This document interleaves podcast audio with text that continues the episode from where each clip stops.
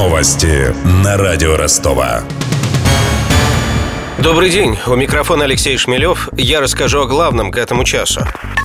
Терактом объявила трагедию в Берлине канцлер Германии Ангела Меркель. Напомним, накануне в столице ФРГ в толпу врезался грузовик. 12 человек погибли, больше полусотни получили ранения. Водитель автомобиля задержан. По словам Меркель, террорист мог скрываться среди беженцев, но эти данные еще требуют окончательного подтверждения. Меркель также призвала немцев не дать радикалам запугать себя. И в продолжении темы Ростуризм рекомендовал россиянам избегать в Турции мест массового скопления людей. Чиновники призвали не покидать без необходимости дома и гостиницы. Такие рекомендации появились после того, как накануне в Анкаре был застрелен посол России Андрей Карлов. Российские власти квалифицировали произошедшее как теракт. В Анкару из Москвы была направлена группа следователей. Турецкая сторона обещала оказывать им содействие. 50 тысяч человек поступили на службу в Росгвардию в Северокавказском округе. Об этом сообщил первый зам командующего округом Александр Черкасов на своей первой с момента назначения пресс-конференции. По его словам, личный состав укомплектован на 97%. В нашу структуру вошли лицензионно-разрешительная система, вневедомственная охрана и авиационные подразделения полиции. В войска Росгвардии принято 160 отрядов мобильных особого назначения, 87 специальных отрядов быстрого реагирования. Для ОМОНа это порядка 40 тысяч человек, для СОБР это более 5 тысяч человек.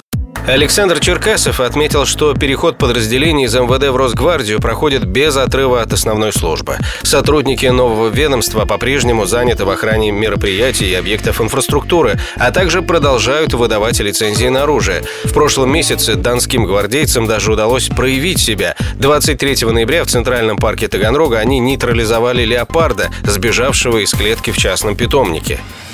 Контекст. Сотрудница зверинца забыла закрыть дверь в клетку. Когда вернулась, чтобы накормить хищника, он атаковал женщину. Ее спас работник парка, отогнал животное камнями. Раненую увезли в больницу, а леопард убежал вглубь зверинца. Вызванные гвардейцы сначала хотели дождаться ветеринаров с дротиками и успокоительным из ростовского зоопарка, но хищник был настроен агрессивно и стал приближаться к одному из полицейских. Пришлось застрелить большую кошку. Я же напомню, указ о создании Федеральной службы войск Национальной гвардии президент Путин подписал 5 апреля этого года. Реконструкцию театра Горького завершат следующей осенью. Об этом радио Ростова сообщил худрук театра Александр Пудин. По его словам, осталось усилить фундамент, поменять свет и отопление, а также обновить фасады и горельефы. В большей степени сейчас речь идет о том, чтобы отремонтировать э, фасады. Это вот лицевая часть театра, которая смотрит на театральную площадь. Ну и потом корольковские работы со стороны парка революции еще большие куски фасада также не отремонтированы, их тоже еще предстоит отремонтировать и освежить. Ремонт памятника советского конструктивизма длится третий год. За это время в театре обновили зрительный зал, вестибюль, витражи и лестницу перед главным входом. Также отремонтировали крышу, галереи и колонны. В целом на ремонт заложен миллиард рублей из федерального и областного бюджетов. Часть расходов берет на себя группа компании «Агроком». Холдинг арендует прилегающий к театру парк революции и готов отремонтировать летнюю сцену, расположенную в сквере. Ее площадь расширят и оснастят крышей, чтобы можно было круглый год проводить концерты.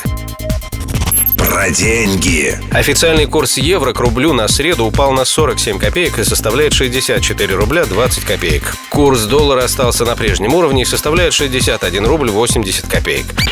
У меня вся информация к этому часу. У микрофона Алексей Шмелев. Над выпуском работали Денис Малышев, Мария Погребняк, Ксения Золотарева и Александр Стильный. До встречи в эфире. Новости на радио Ростова.